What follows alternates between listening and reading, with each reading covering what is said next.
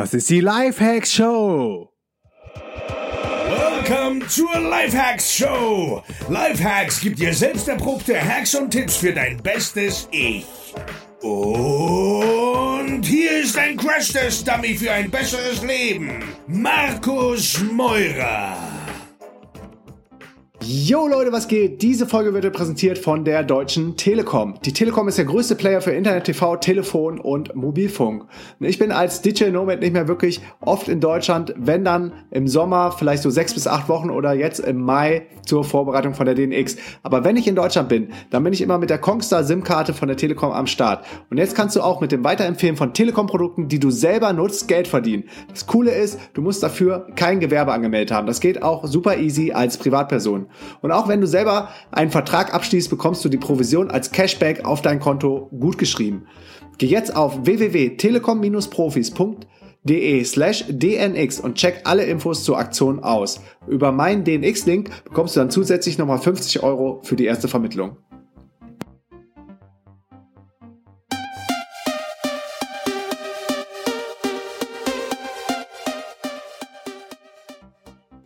Die DKB-Karte ist die beste Kreditkarte auf Reisen. Ich nutze sie selber, weil die Karte ist komplett for free und du kannst weltweit kostenlos Geld abheben. Gehe jetzt auf www.dnx-berlin.de slash dkb und sicher dir die kostenlose DKB-Kreditkarte.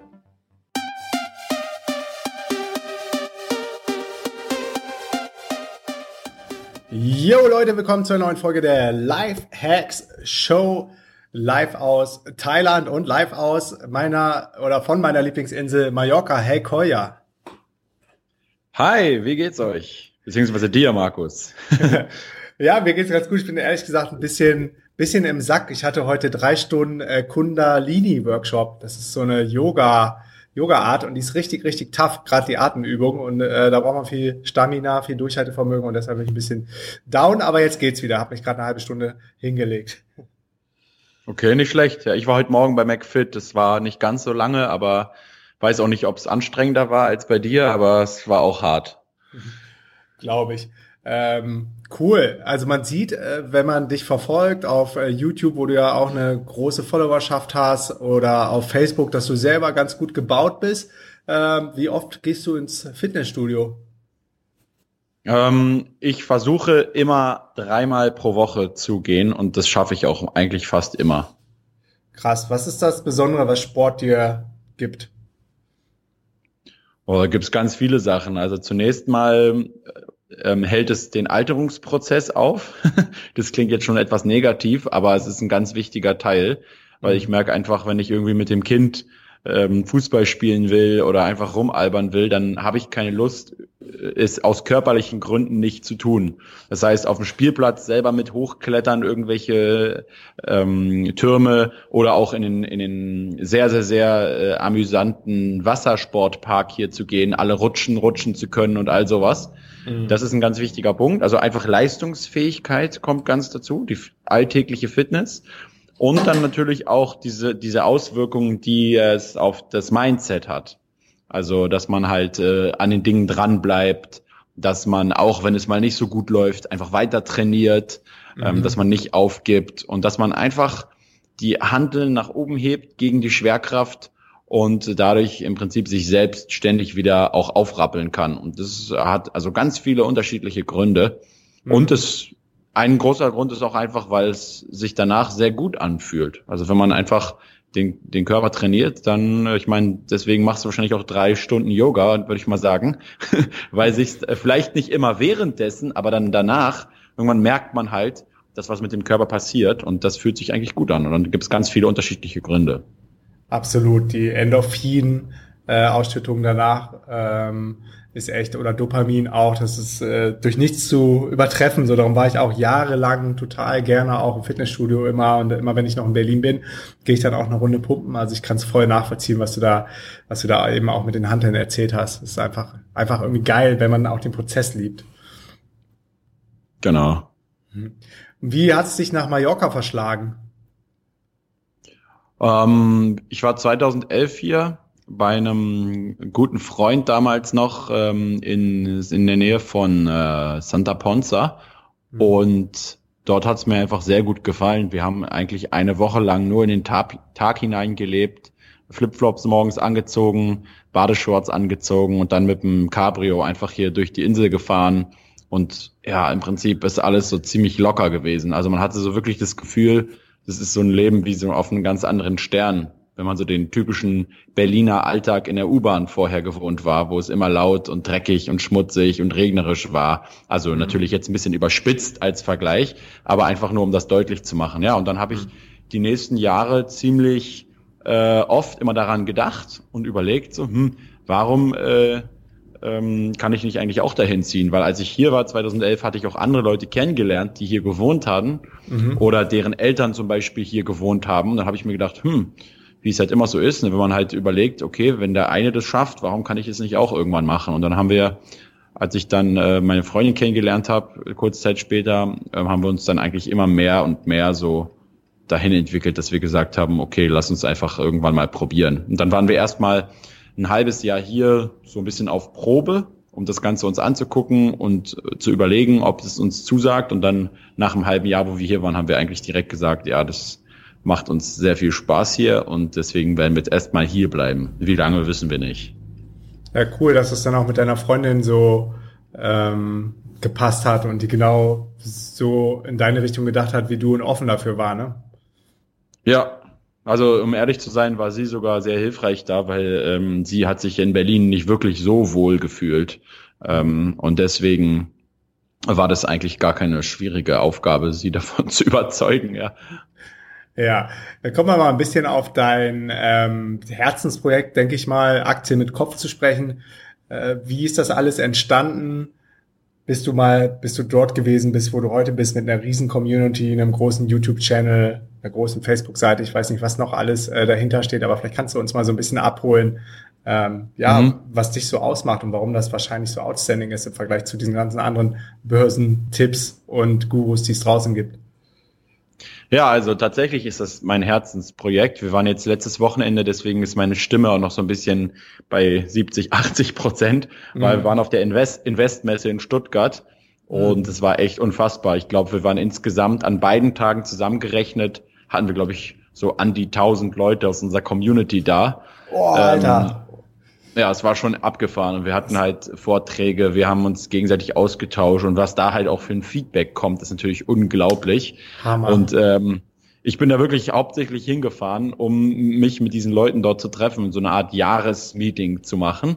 Ja. Und ähm, das Ganze ist damals entstanden, weil, ähm, also aus mehreren Gründen, wie immer, ursprünglich hatte ich seit 2009 immer mehr und mehr Interesse selbst an der Börse und habe mir aber sämtliche Informationen und sämtliches Wissen dazu eigentlich so aus dem amerikanischen Bereich aufgesaugt, ne? also die typischen mhm. Bücher über Warren Buffett und so weiter, mhm. war aber in anderen Gebieten, also Fitness und so weiter, ähm, war man eigentlich ja schon relativ gut versorgt, was YouTube anging. Okay, das ging schnell aber los in Deutschland, ne? Die, gerade die ganzen genau. Fitness-YouTuber.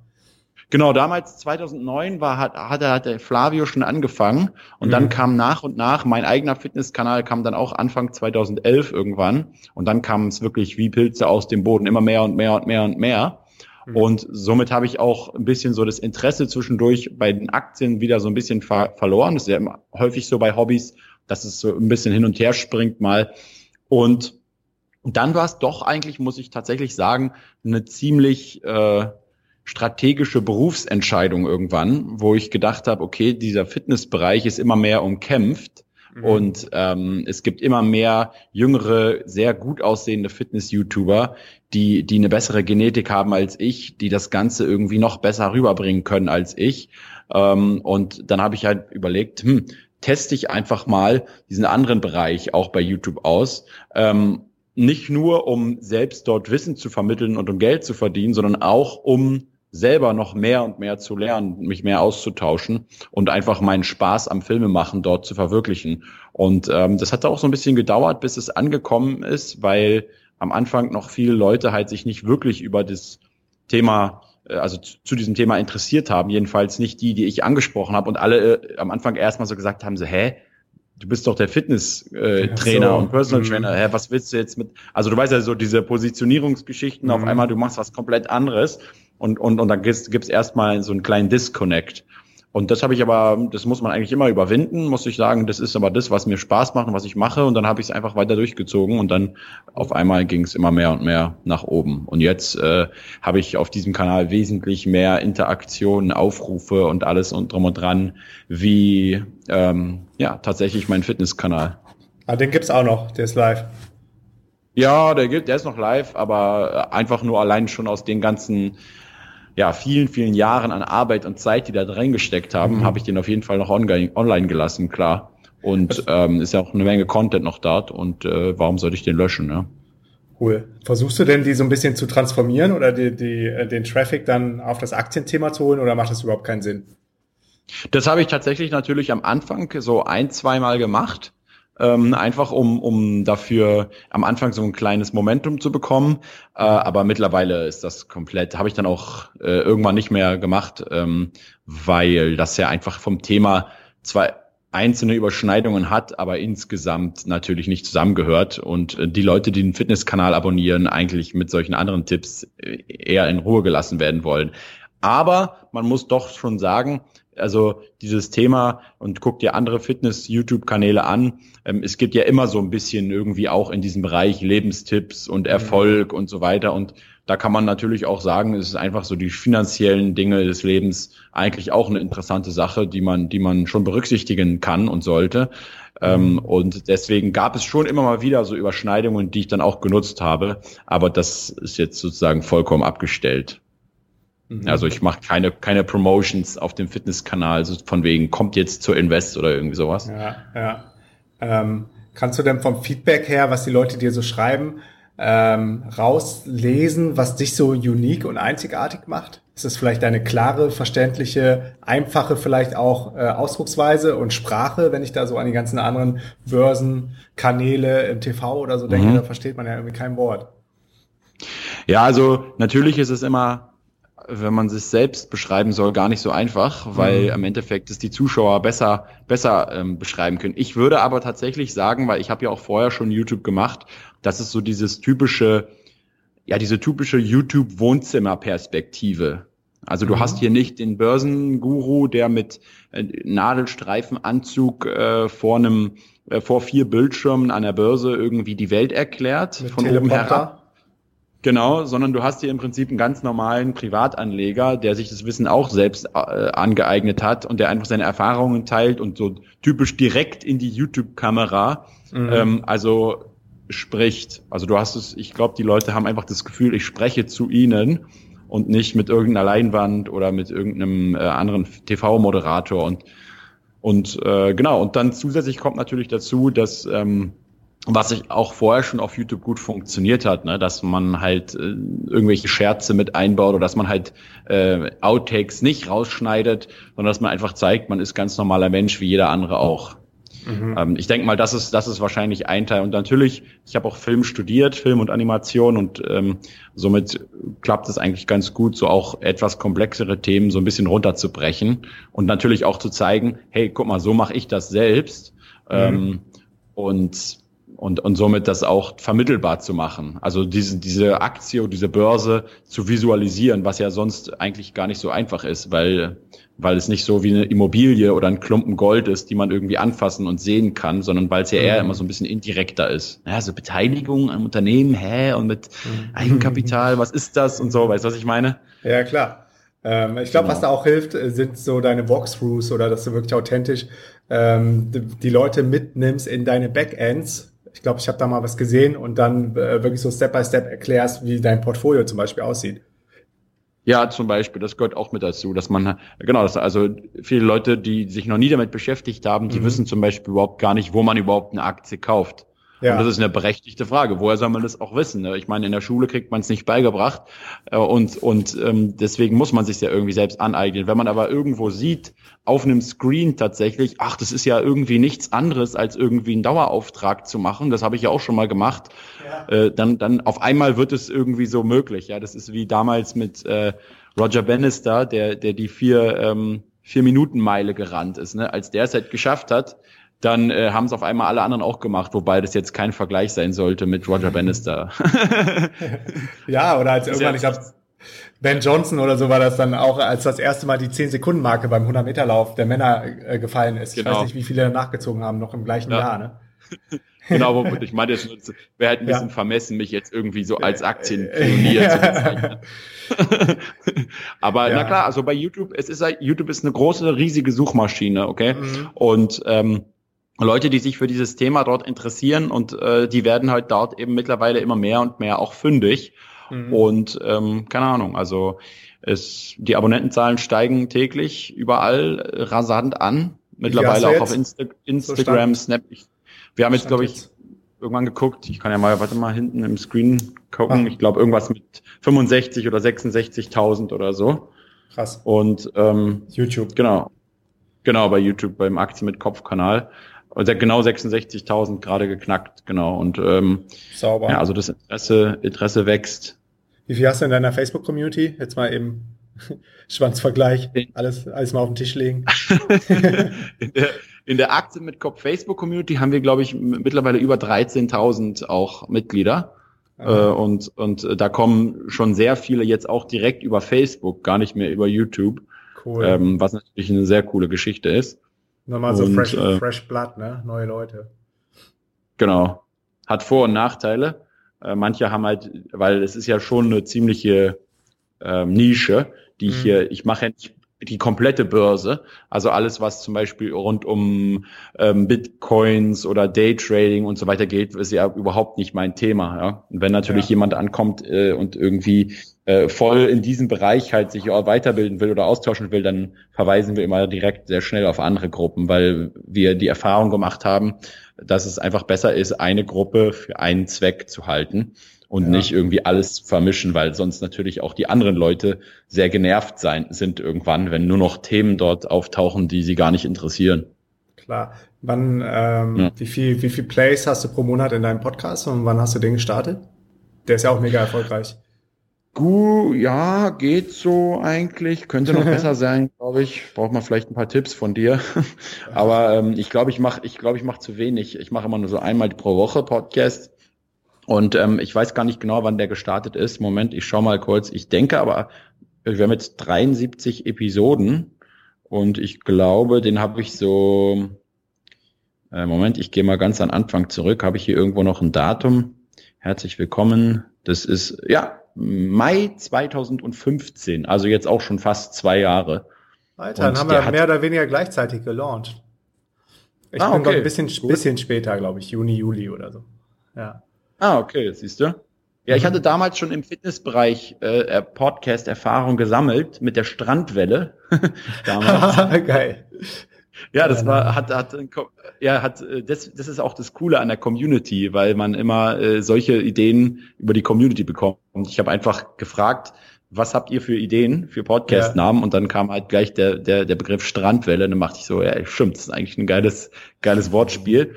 Und da dieser Motivationspodcast damals, ich glaube, das war 2013 oder so, ähm, der kam richtig gut an im Fitnessbereich. Hätte ich also nicht gedacht vorher. Ja. Und, ähm, und dadurch habe ich halt schon gemerkt, okay, Podcast scheint wirklich eine, eine richtig gute Ergänzung zu sein, weil es eben im Flugzeug oder im Auto ähm, oder auf dem Weg zur Schule und so weiter hörbar ist, wohingegen bei YouTube das eher immer unkompliziert ist. Ja, dann sind mhm. immer gleich die Internetminuten weg und so. Ja, klar. Ja. Außerdem gehst du da bei YouTube immer in die Competition zu allen anderen Netzwerken und Sachen, die es gibt. Und der Riesenvorteil bei Podcasts ist so meiner Meinung nach, was ich auch voll gerne mache, mhm. dass man den so passiv konsumieren kann, während man noch andere Sachen macht. Genau. So wie ich, ich so mal auch bei Audible irgendwelche Audiobücher oder so mache ich eigentlich auch, wenn ich jetzt zum Beispiel hier äh, irgendwie äh, mit dem Hund rausgehe oder so oder morgens ja. trainieren gehe, höre ich ganz häufig auch entweder Podcasts oder äh, gleich bei Audible komplette Audiobücher. Voll gut, oder? Ja. Ja. Genau, äh, Aufrufe hast du noch gefragt. Ja, ich weiß ja. gar nicht genau Abrufe. Also da, ich weiß immer gar nicht genau, wie ich die Statistik auswerte, ehrlicherweise. Ähm, mhm. Da gibt's, da steht immer irgendwas von Anfragen und dann noch von Hits oder so oder Downloads. Ja, und das eine ist irgendwie immer was mit 20.000 und das andere immer irgendwas mit 10.000. Und von daher weiß ich nicht genau, was jetzt, was genau damit gemeint ist. Pro Monat oder? Ähm, für, für, für jeden Podcast immer, den ich so neu rausbringe. Äh, und, in, und ins, genau, und insgesamt pro Monat, äh, gute Frage. Äh, da sollte ich vielleicht ich mal in die mhm. Statistiken gucken. Mal vier wahrscheinlich, wenn du wöchentlich live gehst, oder was hast du für eine Frequenz? Das, das kann gut sein. Äh, ich ja. glaube, ich habe immer ähm, einmal pro Woche, genau, manchmal auch zweimal pro Woche, aber gestern zum Beispiel nicht, weil ich ja noch ein bisschen angeschlagen war. Genau, wenn ich jetzt hier zum Beispiel mal gucke, ähm, am, am 3.4., am 3. April hatte ich 6.900 Downloads und 25.000 Hits. Cool. Ähm, Mehr als bei mir. Okay. Was, was, das war aber auch ein Tag, wo äh, ich gerade was hochgeladen habe, glaube ich. Das war so eine, so eine Spitze und an anderen Tagen habe ich dann manchmal auch nur 4000 Downloads und 13.000 Hits oder hier zum Beispiel nur 9000 Hits und 3000 Downloads und so, ne? Ja, genau. aber, aber nur, ich meine, musst du dir, ich stelle mir das dann immer so als, so als Fußballblock oder so im Stadion vor, wie viel so 10.000 Menschen sind. Das ja. ist ja schon krass, ne? Ja, das denke ich mir auch, ey, da hast du was wirklich Interessantes angesprochen, weil das denke ich mir auch manchmal bei den Videos ähm, wenn man so ein Video hochlädt und dann sieht man so, einen Tag später guckt man rein, 10.000 Leute haben dieses ja. Video gesehen. Da denkst du so, ui, krass, eigentlich ganz cool, ne? aber auch ein bisschen, äh, also dann denkt man auch immer so, ui, da muss man ein bisschen aufpassen, was man sagt, ja. ja, äh, gut, dass man sich das oft gar nicht so bewusst macht ne? und einfach drauf loslegt, weil ich glaube, dann würde genau. es auch wieder an Leichtigkeit ja. verlieren, wenn du zu viel rumgrübelst ja. und machst und tust. Genau, aber ja. Wobei man auch immer, wobei man auch immer, ähm, und da habe ich eigentlich, glaube ich, einen ganz guten Ansatz gefunden, dass ich, äh, ich habe nicht so diesen Anspruch, äh, weil es das gibt's im, im Fitnessbereich ist es ja natürlich, geht es auch immer ein bisschen sehr viel um diesen, um dieses Thema, ja, was ist jetzt besser und wer hat mehr Ahnung und machst du jetzt Push-Pull, Zweier-Split oder Dreier-Split? Da gibt's ja auch immer häufig dann diesen Beef zwischen einzelnen YouTubern und so. Ja. Und im Aktienbereich ist es einfach so, dieses ganze Universum Börse ist jetzt in Bezug auf das Wissen was jetzt Fitness angeht und Börse angeht, äh, würde ich schon mal sagen, ist einfach die Börse viel, viel, viel, viel, viel größer, schwieriger, komplexer und so weiter. Und, und, und da kannst du einfach gar nicht so tun, als wüsstest du alles. Und von daher habe ich immer so, sage ich immer, okay, wenn ich irgendwas falsch gesagt habe inhaltlich, dann äh, werde ich es im nächsten Video wieder korrigieren.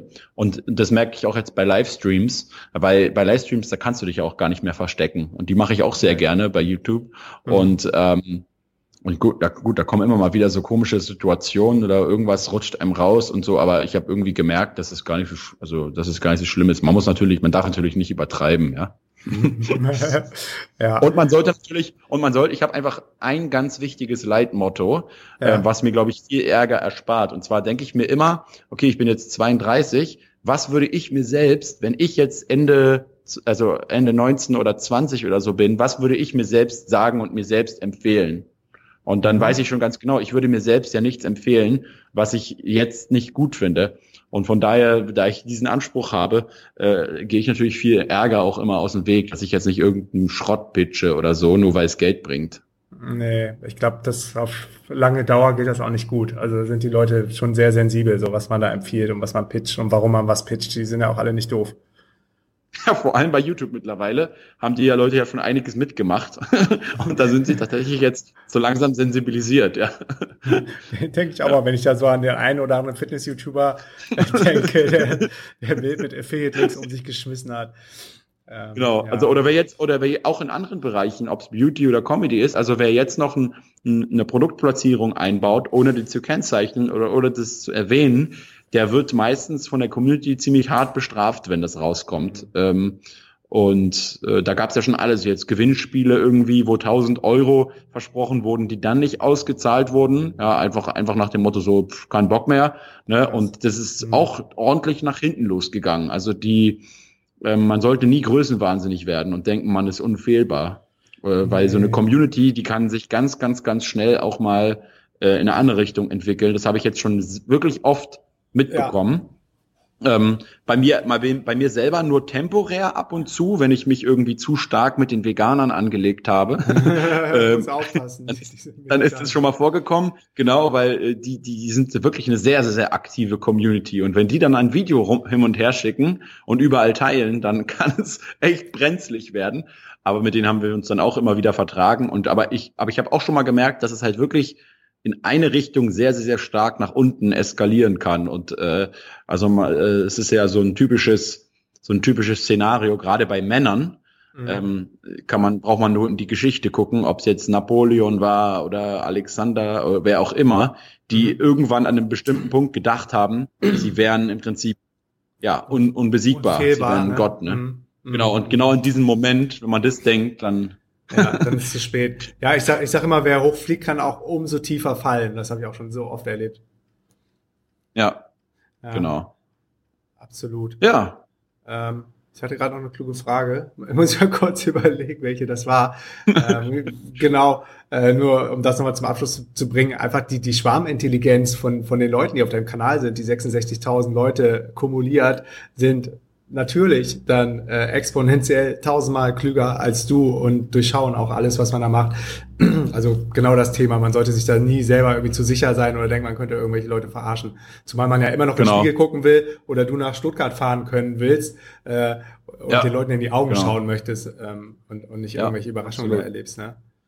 Genau. Und das ist das ist nur der das ist sozusagen der eine Punkt, ähm, weil man ich denke mir halt immer, okay, alle alle wirklich hervorragenden äh, Ziele oder, oder Ergebnisse, die ich bisher erzielen konnte, waren immer ein, eine Entwicklung aus langfristigen Investitionen. Also wenn ich wirklich mir Mühe gegeben habe mit einer Sache und sie langfristig sukzessive aufgebaut habe, nur dann habe ich bisher wirklich Erfolge erzielen können. Ich habe noch nie irgendwie schnell irgendwas erreicht, noch nie. Also auch egal, ob es jetzt Fitness ist, auch mhm. oder oder mein Einkommen zum Beispiel, dann sieht man halt immer, es geht halt immer so Stück für Stück für Stück immer so weiter hoch, okay? Ja. Und das bedeutet, ähm, ich habe jetzt den Faden verloren, warum ich das gerade erzählt habe, aber es war auf jeden Fall, glaube ich, irgendwie, weil genau nicht nur, damit man irgendwie den Leuten in die Augen schauen kann, sondern noch wichtiger finde ich, dass man in den Spiegel schauen kann. Mhm. Weil wenn man in den Spiegel schauen kann, ohne nach unten zu schauen und ohne zu wissen, dass man jemand verarscht hat, dann kann man eigentlich auch automatisch andere Leute anschauen.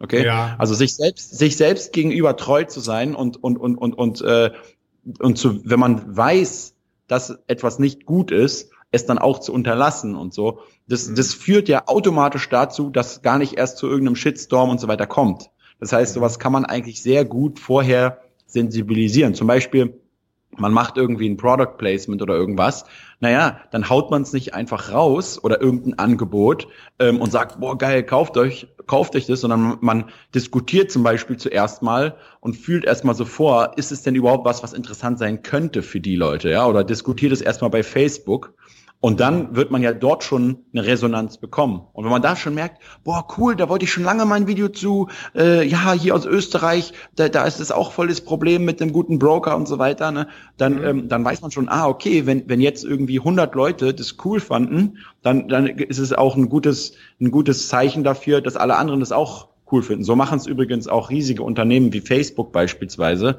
die mhm. ja immer, äh, wenn sie, die sind ja konstant am Testen, neue ja. Ideen und, ja. und, und die Entwickler haben ja da auch ziemlichen Freiraum. Und dann, wenn sie jetzt irgendwie eine neue Idee testen, dann spielen sie es erstmal auf 5000 Leute aus, ja. gucken, wie es ankommt und dann rollen sie es immer weiter aus. Ne? Und, und das ist ja das Coole bei YouTube, was, was dort eben auch geht. Ja, absolut. Google genau. macht übrigens auch das gleiche mit den Suchergebnissen mit den Suchergebnissen, ja. dass sie dann auch mal eine kleine Testgruppe haben oder wenn sie designmäßig was umstellen. Ich glaube, ganz oft ist das irgendwo in Irland oder in Dublin, weil da die ganzen Google, Google AdWords Mitarbeiter, ja. Support Mitarbeiter sitzen und so. Und die sehen halt dann immer als erstes die Änderungen. Ich weiß noch, dass viele SEOs, um darüber schreiben zu können, auf ihren Blogs dann immer ähm, per VPN Irland eingestellt haben, um als erstes dann so die, die Tests von Google zu sehen. Äh, das ist natürlich super intelligent. Das geht auch in, das, äh, in die Richtung ähm, Lean Startup Approach, dass du erstmal direkt an den Markt gehst und mit den Leuten redest und mit denen zusammen dann irgendwas entwickelst, wie zum Beispiel wir jetzt mit unserem DNX-Rucksack, ähm, wo wir okay. dann auch eine Umfrage gestartet haben. Was wollt ihr für Features haben? Was soll der auf jeden Fall haben? Was darf er auf keinen Fall haben? Haben eine Umfrage gemacht und auf einmal haben da über 1000 Leute irgendwie sich die Köpfe heiß diskutiert und an einer Umfrage mitgemacht, so dass du weißt, so wenn der rauskommt, dann, dann ist da schon mal ein hohes Involvement. Ja. Krass, also ein richtiger, echter physischer Rucksack zum, zum äh, Nacht durch Thailand jetten und so. Ja, da sind wir irgendwie wie die Jungfrau zum Kinder gekommen. Wir, das war nie geplant, dass wir irgendwie haptische Produkte machen, äh, sind gerade äh, ganz gut ausgelastet mit all den anderen Sachen, die wir, die wir anschieben ja. und machen. Aber das war äh, so ein junges Startup aus Österreich, Outdoora.net heißen die, glaube ich. Und die mhm. haben uns angefragt über den Travel-Blog von meiner Freundin travelicia.de, der auch einer der größten Reiseblogs okay. ist im deutschsprachigen Raum. Und die wollten Banner, ba Banner-Kampagne so. Und dann haben sie im Nebensatz gesagt, übrigens, wenn, wenn wir mal irgendwas zusammen machen, wenn ihr was mit uns machen wollt oder du, ich glaube, die haben nur Feli angesprochen, dann äh, wir können auch Rucksäcke und andere Sachen zusammen irgendwie machen. Und dann kam so eins zum anderen, haben wir überlegt, ja, einen Backpacking-Rucksack gab es irgendwie schon 10.000 Mal, aber jetzt einen richtig geilen DJ Nomad Rucksack gibt so zwei, drei, die ganz cool sind, aber keiner ist so richtig perfekt. Und dann haben wir denen das vorgeschlagen okay. und die waren direkt Feuer und Flamme und es macht so viel Bock, mit denen zusammenzuarbeiten, weil die auch so on fire sind und, und super responsive und, und agil und mittlerweile haben wir jetzt, äh, ist der Prototyp gerade in Produktion und die ersten drei, vier. Rucksäcke haben wir dann auf der DNX Ende Mai, wo, wo die Leute dann testen okay. können und den so das erste Mal anfassen und tragen können. Nicht schlecht. Mit dem speziellen MacBook-Tasche dann an der Seite irgendwo.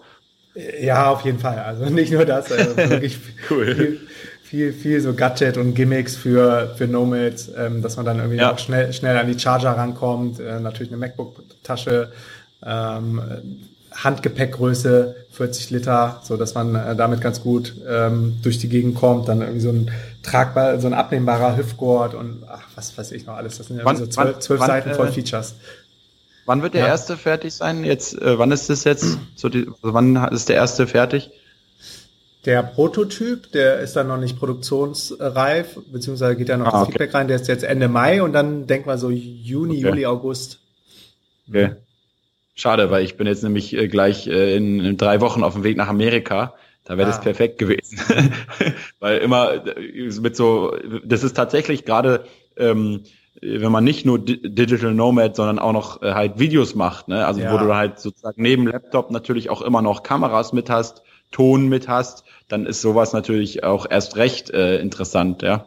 Äh, dass ja. man im Prinzip wie so eine Art äh, Super Casey Neistat irgendwie immer so alles, was man hat, braucht, direkt irgendwie so wie so ein wie so ein Polizist, der so schnell an seine Waffe geht, irgendwie ja. so schnell so Ka Kamera rausholen, bam, ja, dann Mikrofon anschließen, bam, bam, bam, ne, äh, weil gerade auf, auf so Events in Amerika oder so, wenn man irgendwo ist und man will schnell was filmen, dann ist es natürlich immer mit so einer typischen Kameratasche, dann hast du noch den Koffer und also das ist auf jeden Fall bestimmt ein sehr interessanter Bereich, den du da angehst. Kann ich mir vorstellen. Ja, super spannend, zumal wir auch noch nicht viel Ahnung hatten, so vom Produktdesign, äh, Konzeption und das haben wir uns da jetzt alles angeeignet und es macht total Spaß, in so ein neues Thema tief reinzutauchen. Ja, da sieht man halt auch immer, dass es halt äh, es mit einer Sache anfangen kann, aber nicht unbedingt halt immer auch bei dieser einen Sache bleiben muss, ja. Dass man halt mhm. immer das von einem zum anderen gehen kann auch. Ja. Ja. Auf jeden Fall. Ja, lass mal, lass mal ein bisschen ähm, in das Aktienthema einsteigen oder Investment. Was würdest du Leuten genau. empfehlen, die sagen, ey, ich weiß, ich müsste was tun, ich kann auch ein bisschen was zurücklegen, weiß selber nicht wie viel äh, und ich habe mhm. keine Ahnung, wie ich anfangen soll. Es macht mir alles Angst, die ganzen Anlageberater und überhaupt, ich habe Angst, Geld zu verlieren, aber weiß, dass ich eigentlich was machen müsste. Was würdest du, was rätst du so Menschen? Ja, also als erstes würde ich mir ähm, würde ich auf die äh, Webseite des Deutschen Aktieninstituts gehen oder bei Google einfach mal eingeben Rendite Dreieck des DAX. Ähm, das ist eine richtig interessante Grafik. Anhand der sieht man, wie sich die langfristigen Renditen ähm, am Aktienmarkt äh, manifestieren. Weil davor, wo die Leute Angst haben, sind ja diese extremen Schwankungen mhm. am Aktienmarkt. Äh, also mhm. es gibt ja nichts, was so stark im Wert schwankt wie, wie eine Aktie. Je kleiner die Aktien sind an der Börse, desto mehr schwanken sie sogar in der Regel noch. Und das ist das, wo, wovor die Leute, glaube ich, am meisten Angst haben. Du investierst irgendwie 5000 Euro oder so und innerhalb von ein paar Tagen kann es um die Hälfte fallen, wenn, wenn es äh, gerade zum, zu einem Zeitpunkt ist, wo, wo die Aktie halt anders bewertet wird, ja. Und ähm, äh, dadurch vergisst man, dass langfristig gesehen im Durchschnitt das Ganze so mit sieben bis teilweise sogar acht Prozent Rendite nach Hause geht. Das heißt, es geht manchmal 50 oder 60 Prozent an einem Jahr nach oben mit dem DAX also das sind die 30 größten deutschen Unternehmen, die an der Börse notiert sind. Und manchmal geht es halt extrem nach unten. Und daraus kommt dann insgesamt so sieben Prozent pro Jahr raus. Und je länger man das eben macht und je länger man hält, desto mehr nähert man sich immer diesem historischen Durchschnitt halt eben an. Und das kriegt man auf dieser Grafik eigentlich ganz gut mal vermittelt. Und ähm, dann ist mein, meine Empfehlung, also ich will jetzt keine Aktientipps oder so rausgeben, aber meine Empfehlung mhm. tatsächlich ist immer bei allem Baby Steps einfach anfangen mhm. ähm, und loslegen. Das heißt, ähm, sich ein Depot machen und die erste Aktie aus irgendeinem deutschen äh, Index, MDAX, DAX, SDAX, TechDAX, die man kennt, raussuchen und einfach mal zwei, drei, vier Stück davon kaufen. Ähm, und wenn es nur 100 oder 200 Euro sind, weil dann hat man Skin in the Game, ja, dann weiß man erstmal, okay, so reagiere ich, wenn jetzt die Aktien mal fallen oder steigen und kann im Prinzip mit diesem wenigen Kapital, was man erstmal hat, anfangen zu lernen. Okay? Und dann kauft man sich vielleicht mal ein gutes Buch, wie zum Beispiel Gerd Kommer, Souverän investieren. Das ist so der Klassiker für, für ETF-Investitionen. Also, wo man halt sehr breit gestreut investieren kann. Entschuldigung. Und ähm, man sollte einfach immer Schritt für Schritt gehen, weil es wird nicht diesen Punkt gehen, ähm, und das ist so dieses äh, Analysis Paralysis Problem, was viele haben. Sie gucken sich zum Beispiel 700 Videos auf meinem Kanal an, ohne mhm. ein einziges bisschen umgesetzt zu haben. Das mhm. Problem ist, da sind Videos dabei, die sehr tief in die Materie einsteigen, zum Beispiel zur Funktionsweise von Aktienrückkäufen, von eigenen Unternehmen und weiß was ich alles, die für einen Anfänger überhaupt noch gar nicht geeignet sind. Und äh, wenn man dann erstmal alle Videos sich anguckt, okay, äh, das ist im Prinzip wie so ein Chemielaborant, der irgendwie erstmal sämtliche Doktorarbeiten über Chemie durchliest, bevor er das erste Mal im Labor einfach irgendwas selber mal getestet hat. Und das ist meiner Meinung nach ein Fehler. Und deswegen sollte man einfach schrittweise vorgehen, einfach anfangen und dann äh, nach und nach einfach ähm, weitermachen und weitermachen, mehr lernen, mehr lesen und mehr investieren. Mhm. Und äh, dann ähm, kriegt man auf einmal mit, dass, dass es keine Sicherheit gibt am Aktienmarkt. Das ist auch eine Sache, die, die man äh, verstehen muss. Also normalerweise wollen wir ja alles genau verstehen, zu 100 Prozent, bevor wir es umsetzen. Und ähm, wir wollen halt wissen, wie steht nächstes Jahr der DAX oder wie entwickelt sich diese Aktie, aber das weiß halt eben keiner vorher immer genau. Mhm. Und deswegen müssen wir lernen, wenn wir an der Börse aktiv sein wollen, mit Unsicherheit umgehen zu können. Also einfach zu sagen, ich, ich, ich bin so 80 Prozent sicher nur oder 70 Prozent und das reicht mir, um jetzt einfach loszulegen. Und ähm, ja, das sind einfach so ein paar Tipps für den Anfang, die meiner Meinung nach ganz wichtig sind. Und ähm, ob es jetzt Warren Buffett oder Peter Lynch oder Charlie Munger oder wer auch immer, äh, kannst du die erfolgreichsten Investoren der Welt nennen. Die meisten von denen sind keine reichen Millionen und Milliarden Erben, äh, die irgendwie äh, mit, mit riesigen Beträgen angefangen haben zu investieren, sondern die waren alle ganz normale Leute, die irgendwann mal mit 11 oder 15 oder 18 ihre erste Aktie gekauft haben und dann einfach weitergemacht haben. Ja, und nicht ja. nur einfach weitergemacht haben, sondern in den meisten Fällen auch einfach gehalten haben, ne? wie Costolani oder Buffett genau. oder so. Absolut. Das ist halt mein Ansatz. Es gibt natürlich ganz viel, man muss immer wissen, ich vergleiche das so wie, wie mit Olympia. Wenn du jetzt mhm. Börse mit Olympia vergleichst, ähm, dann gibt es halt bei Olympia, alles ist Sport, okay? Also alles hat mit an der Börse mit Geld und so weiter zu tun. Aber es gibt ganz viele unterschiedliche Disziplinen. Und ich mache nur eine einzige Disziplin an der Börse und das ist im Prinzip der Marathonlauf, also Buy and Hold Investing. Mhm. Ähm, und das ist halt das, was meiner Meinung nach am wenigsten Risiko hat für einen Privatanleger. Mhm. Und, äh, und es gibt natürlich auch Dinge an der Börse, die extrem spekulativ sind. Und hier ist es wirklich ein Problem, dass Leute, ähm, auch junge Leute, sich ähm, überhaupt nicht bewusst sind, was sie dort eigentlich machen mhm. äh, und dann natürlich auf die Schnauze fallen. Das ja. heißt, wenn ich jetzt wenn jetzt jemand das umsetzt, was ich gesagt habe, also einfach zum Beispiel, ich meine, wer, wer kennt zum Beispiel Daimler, BMW äh, oder man, man müsste einfach mal DAX eingeben bei Google und dann auf die enthaltenen Unternehmen oder auch MDAX, dann sind ganz viele Unternehmen dabei, von denen man eigentlich täglich irgendwelche Produkte konsumiert. Ja, also wenn jeder, jeder, der irgendwie im, im, im, im äh, beim Einkauf irgendwie so ein paar Spülmittel und irgendwas kauft, der wird definitiv irgendwas von Henkel zum Beispiel äh, einkaufen. Also ganz viele Leute kaufen ständig irgendwelche Produkte von Firmen, äh, aber haben nicht deren Aktien. Und wenn man jetzt einfach von einer Firma, die man schon kennt, wo man weiß, die Produkte sind gut und es ist eine solide deutsche Aktie, die schon seit, keine Ahnung, 50, 60 Jahren am Markt ist, dann kann man eigentlich erstmal jetzt nicht so viel falsch machen. Das ist was ganz anderes als jemand, der sagt, boah, ich leg jetzt richtig los mit Börse und werde Multimillionär und dann fängt er irgendwie an bei plus 500 mit irgendwelchen äh, CFD ähm, äh, äh, Kontrakten zu handeln mit hohem mhm. Hebel und so weiter und dann auf einmal sein ganzes Geld zu verzocken. Also das sind vollkommen unterschiedliche ja. Dinge. Ja, ja. Genau. Und ich glaube, das, das eine, was du eben äh, sagtest, dass viele Leute sich erstmal komplett die Gebrauchsanweisung von vorne bis hinten durchlesen, bevor sie überhaupt starten oder in den meisten Fällen dann gar nicht starten. Das ist dann wahrscheinlich wirklich diese Angst vorm Starten, dass man, dass man sagt, so, genau. ich brauche diese hundertprozentige Sicherheit die, die es ja nicht gibt, wie wir gerade gelernt haben. Es genau. ist so sicher wie das, wie das Arm in der Kirche, dass bald, keiner weiß wann, vielleicht weißt du es, bald auch mal wieder ein Crash kommt und es ganz normal, dass die Börse wieder runtergehen wird. Die ist ja, glaube ich, genau. gerade kurz vor einem, vor, kurz mal wieder vor einem Allzeithoch. Äh, das letzte sind sie, glaube ich, gerade kurz davor einzuholen.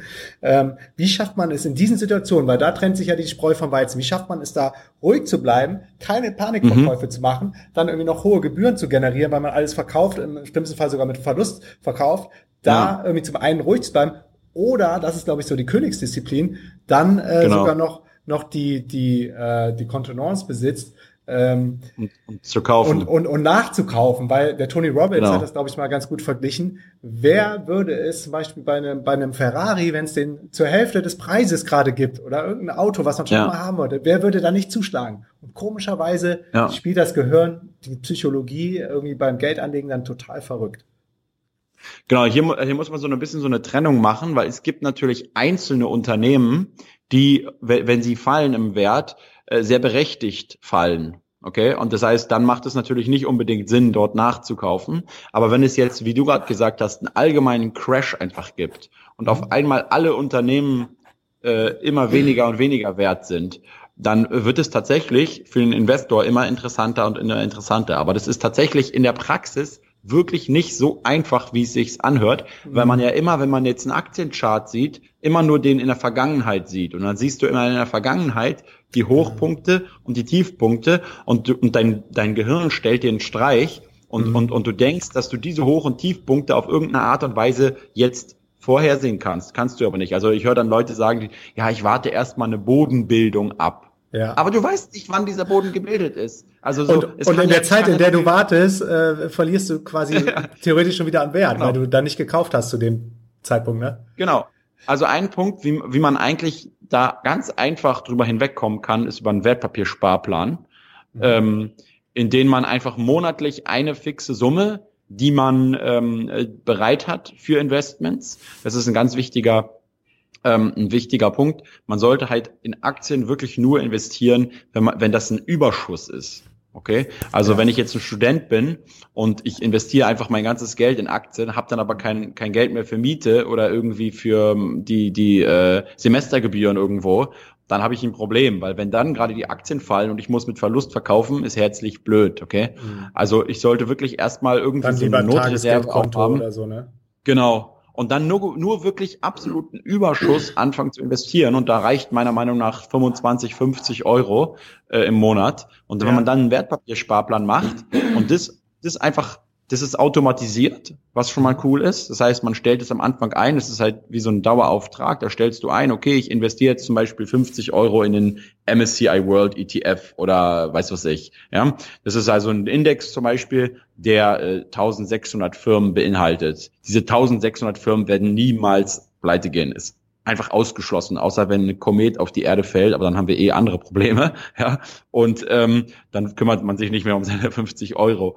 Und ähm, wenn dann das automatisiert, zum Beispiel von einem Verrechnungskonto immer abgebucht, sorry, abgebucht mhm. wird und dann investiert wird, dann ist es ja sogar so, dass während der Markt gerade mal fällt, du mehr Anteile erwirbst als normalerweise. Ja. Also stellen wir mal vor, der ETF, den du gerade kaufst, hat einen Anteil von, also hat gerade einen Preis von zum Beispiel genau 50 Euro und du kaufst jetzt einen Anteil, dann gibt es einen Crash und der ist nur noch 25 Euro wert, dann erwirbst du auf einmal zwei Anteile. Und wenn man das so ein paar Monate oder sogar mal ein Jahr oder zwei Jahre in so einem klassischen Bärenmarkt, also wenn die Preise nach unten gehen, ähm, durchhält, dann macht es irgendwann auch einfach Klick und man kapiert so, wie das Spiel läuft, okay? Und ähm, das ist, glaube ich, deswegen eigentlich eine, eine gute Sache, dass man einfach mit so einem Wertpapiersparplan anfängt, äh, mhm. wo man gar nicht erst irgendwie den wieder stornieren muss, sondern einfach den laufen lässt. Mhm. Ja. Ich glaube, du hast ja gerade was ganz genau. Wichtiges gesagt, dass, äh, dass es dann Klick macht, je mehr Referenzpunkte man hat, in dem, so funktioniert das menschliche Gehirn ja, ähm, dass man einfach, ja. wenn man noch nicht gestartet ist oder nur quasi die Charts von der Vergangenheit sieht, dass man da keine wirklichen Referenzpunkte hat, zu denen man dann verknüpfen kann und sagt, ah, äh, ja, bin there, genau. done this und ich sitze das jetzt aus, beziehungsweise kaufe sogar nach. Genau. Im Grunde ist das gerade eine richtig geile Zeit, äh, weil so ein Crash ja. immer so viel, so viel Chancen ähm, bietet. Und gerade bei Warren Buffett bin ich auch immer wieder geflasht, wo jeder ja die Anlagestrategie kennt und trotzdem macht er dann eben genau die Moves, die er angekündigt hat, während einem großen Crash und ganz viele sitzen dann, sitzen dann in, in Panik zu Hause, machen nichts und erst dann hat dann wieder alles richtig gemacht danach, obwohl es eigentlich so klar ist und jeder das genauso ja. machen könnte, wenn er genau. krass nachkauft. Ja, oder einfach, so wie ich auch immer sage, oder einfach selber Warren Buffett Aktien kaufen also Berkshire Hathaway Aktien kaufen äh, ja. äh, von seiner eigenen Beteiligungsgesellschaft ist auch eine Option. Ich meine, die haben über über 120 Firmen, glaube ich, insgesamt. Also ja. die sie teilweise selber komplett besitzen oder wo sie Anteile haben, wie jetzt American Express oder Coca-Cola. Ähm, und ist auch eine Option. Also ähm, du, diese Referenzpunkte sind wichtig und die kommen mit dieser Erfahrung halt nach und nach und die kommen auch mit steigendem Wissen. Ähm, ich habe jetzt auch zum Beispiel jetzt noch gar nicht lange her, paar Wochen, und da haben wir erstmal schön irgendwie 4.000 Euro Verlust eingefahren, ja, innerhalb von kurzer Zeit, weil ich eine Aktie investiert habe, ähm, die sehr, sehr, sehr stark gefallen ist, aufgrund einiger schwerwiegender Vorwürfe die erhoben wurden gegen das Management. Und dann habe ich halt die ganzen Berichte dazu gelesen und VW überlegt, so, okay. Oder welche war das? Nee, das war, das war Aurelius. Das ist so ein, mhm. so ein Beteiligungsunternehmen aus Deutschland. Mhm. Und ähm, es gab dann hier so eine, so eine ähm, man sagt, Short-Attacke. Also ein, ein anderer Investor, mhm. der ähm, im Prinzip auf fallende Kurse wettet, mhm, das geht ja auch an der Börse, ähm, der hat einen Bericht veröffentlicht, wo er schwerwiegende Vorwürfe erhoben hat in Bezug auf die Bilanzierung. Also dass die eigentlich die Firmen, die sie im Depot haben, viel höher bewerten als das, was sie eigentlich wert sind, dass sie halt tricksen und so weiter. Mhm. Und ich habe mir dann die ganzen Berichte durchgelesen und bin dann tatsächlich zu der Entscheidung gekommen, dass ähm, ich die Aktie sofort wieder verkaufen werde. Okay. Und das hat dann das tatsächlich auch funktioniert. Zum, ähm, ja, also für für den Shortseller. Ja, ja, also ja, für genau. mich für mich nicht. Das, genau. Das ich hab, sind ich diese Heuschrecken, ne? Die Leerverkäufer. genau, ja, so kann man sie bezeichnen. Wobei sie auch, und das, das ist ja der interessante Punkt, wobei sie auch teilweise eine richtig, eine wichtige Funktion haben, weil es gibt tatsächlich immer wieder Betrugsfälle ja. am Börsenmarkt. Und wenn jetzt, wenn jetzt alle sagen, boah, geil, voll die coole Firma und die Aktie wird immer mehr wert mhm. äh, und, und, äh, und eigentlich ist es aber eine Betrugsfirma. Also es ist so wie wenn dein Kollege nebenan zum Beispiel die ganze Zeit Leute abzockt und immer mehr und mehr Geld einsammelt, dann ist es ja sehr schädlich für die Wirtschaft. Und wenn dann irgendeiner sagt, Moment mal, Moment mal, Moment mal, der zockt die ganze Zeit Leute ab, hört nicht. auf dort zu investieren mhm. und auf einmal merken das die Leute, dann ist es ja eigentlich eine sehr sinnvolle Sache. Natürlich gibt es aber auch andere Beispiele, wo einfach vollkommen ohne, ohne wirkliche äh, Substanz Kritik erhoben wird, die dann auch irgendwann äh, meistens dann sehr schnell wieder ähm, äh, widerlegt werden kann und dann steigen die Aktien auch wieder. Aber ich wollte auch eigentlich auf was ganz anderes hinaus. Ja, sorry, ist so spannend. Nee, macht ja nichts. Nee, nämlich darauf, dass wenn man jetzt auf einmal selbst in seinem Depot so, einen, so einen Verlust erleidet, dann denkt ja. man erstmal, boah, ey, habe ich jetzt wirklich äh, hier noch einen Durchblick oder bin ich jetzt eigentlich wirklich dafür geeignet oder ja. habe ich jetzt wirklich noch das Zeug dazu, noch mal wieder Lust zu investieren? Und dann, wenn man dann Selbst aber dir passiert hat, das, ne? Ja, absolut. Im ersten Moment denkst du, oh shit, ja, was ist jetzt passiert? Mhm. Und ähm, dann, dann weißt du aber, ähm, am Ende des Lebens werden es halt Tausende von Investitionsentscheidungen sein bei mir ja. ähm, oder vielleicht Hunderte. Und es ist einfach ein ganz normales äh, Teil des Spiels, dass einige davon ähm, nicht klappen werden. Also ich sehe das eigentlich immer gleich so auf so einer ganz globalen Ebene dann. Und wenn man Peter Lynch zum Beispiel liest, der hat ein sehr gutes Buch geschrieben, äh, One Up on Wall Street heißt es, da schreibt er eben nicht nur über seine ganzen ähm, über seine ganzen guten Investments, sondern ganz viele Investments auch, wo er komplett daneben gelegen hat. Ja. Weil du weißt, okay, so ein krasser Investor wie der hat auch ständig Fehler gemacht. Okay, dann äh, mache ich doch einfach weiter, ja. Aber ich ja. meine, in der Theorie sagen alle immer, ja, aus Fehlern lernt man, macht weiter. Aber in der Praxis an der Börse ist es dann wirklich äh, ganz häufig ein anderer Punkt, wo dann Leute tatsächlich sagen, so, ich bleib jetzt hier weg. Und das ist einer der größten Fehler, die mhm. eben die meisten Leute auch gemacht haben und machen. Diversifikation, das also mhm. beziehungsweise zu, zu wenig Diversifikation, meine ich. Ähm, ja im, zum Beispiel Telekom-Aktie damals. Wollte ich äh, gerade sagen, Leute, Manfred Krug, äh, das war ein beliebter Schauspieler. Ich genau. glaube, ganz viele haben investiert, nur weil sie den Krug ganz sympathisch ja. fanden. Genau, und das ist ja auch erstmal, genau, das war ja erst erstmal demnächst kann man auch sagen, okay, ähm, ähm, einfach zu investieren, weil irgendein Fernseh, äh, Fernsehschauspieler, ich kenne den auch noch mit so einer Mütze und so einer Brille und so, ne? Ähm, weil das ist jetzt, ob man das, ob das so klug ist oder nicht, aber sein ganzes Vermögen oder ein Großteil seines Vermögens in eine Aktie zu investieren, das ist ja das Bescheuerte. Weißt mhm. du, die Aktie, die ich zum Beispiel in einem ähm, äh, von der ich gesprochen habe gerade, die ist innerhalb von zwei Tagen um, ich glaube, 50 oder 60 Prozent gefallen, okay? Wow. Aber das war in einem der Depots, die ich habe, ich habe mehrere Depots, mittlerweile drei Aktiendepots. Und in einem einzigen Depot ähm, hat es insgesamt nur dazu geführt, dass an dem Tag mein Depot um minus drei oder minus vier Prozent maximal mhm. gesunken mhm. ist, weil ich eben nicht alles in eine Aktie setze. Und das ist ja das Dümmste, was man machen kann, dass man also irgendwie 50 Prozent seines gesamten Vermögens in eine Aktie steckt. Und das ist, ja, das ist einfach äh, mhm. bescheuert. Das mhm. sollte man niemals machen, meiner Meinung nach.